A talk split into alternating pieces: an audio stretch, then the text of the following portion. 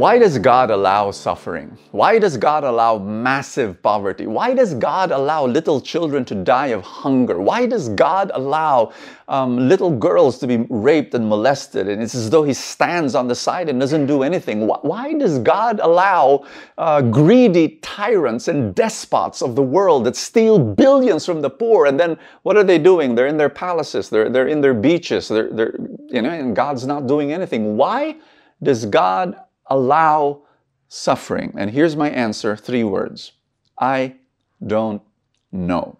I wish I had another answer for you, but I don't. I've been reading the Bible for 40 years, and I'm telling you, there is no 100% answer that will satisfy that question. There's none. But what I can share with you are little hints, you know, little hints. I mean, if we knew the total answer, then I think we will not be required to believe there will be no need for faith. But the reason why we need faith is because we only have hints. And that's what I want to share with you today. And the first hint is this to answer that question why is there suffering? Why does God allow suffering? Number one, God doesn't want suffering. That's number one. God does not want us to suffer. You know, ultimately, He, he you know, I'm a, I'm a dad. I've got two boys. I don't secretly desire, you know, before I sleep, you know, what, what are the what are the fondest fantasies that I have? I'm not fantasizing that my kids will will, will suffer abject poverty and then they will be in pain for the I'm not doing that. I'm, I'm, a, I'm a dad and I love my boys and so I want them to be happy. I want them to live life to the full. I want them to be a blessing to others. That, that's, that's what I'm thinking of. So, so God is a God who desires abundance for us. God is a God who desires the fullness of life for us. I have come, Jesus said, that you might have life and have it in abundance. So this is God's desire. However, as a father, I will not cancel all pain. I will not cancel all suffering. I will not cancel all, all, this, this, is, this is crazy. I will not cancel all trials from my children's life. In fact, when I see, you know, my, my, my, story is that, is that my, my son was leading the youth ministry and for years, I think for three years, he was having such a hard time. He, he had problems with, with the staff, he had problems with, with lack of funds, he had problems with, and every Sunday he would come up to me and say, Dad, it's so hard, Dad, it's so difficult. Youth ministry is so, so, so, so difficult.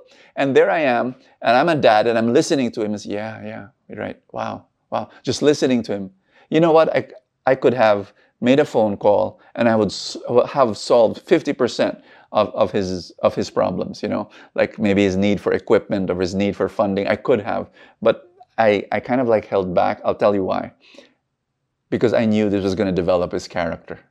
And you know, he's 21 years old now, and I really feel that those three years of immense difficulty, every single, the frustration, the disappointment that he suffered going through youth, just strengthened him. It just strengthened him. He's unstoppable. And, and I, re, I, I really believe that that's what God does. He just allows certain difficulties, knowing that it's the only way we grow because He is a Father. So that's my first hint. The second thing that I want to share with you, I really, I really believe this, that when, when you go to God, I'll tell you a story.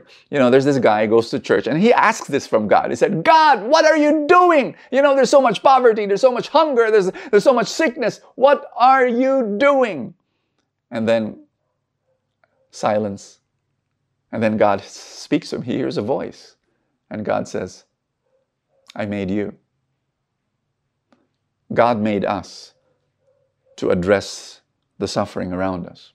And that's why we have, an, we have Anawim, our, our work for the abandoned elderly. And we've been doing it for, oh gosh, almost 30 years now uh, serving the poorest of the poor. That's why we have a home for sexually abused children called Jeremiah.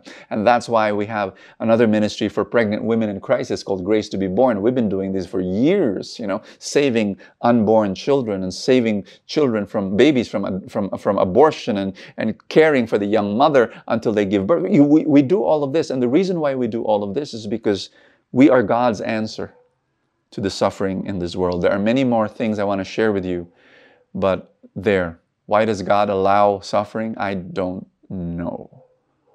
But that will not stop me from being God's love. in this world.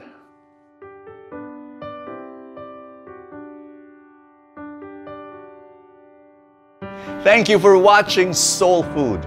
Don't forget to like, comment, and subscribe. Send your questions over. I hope I can answer them. You can send them through video or just write on the comments section. Thank you so much. This is Bo Sanchez for Soul Food.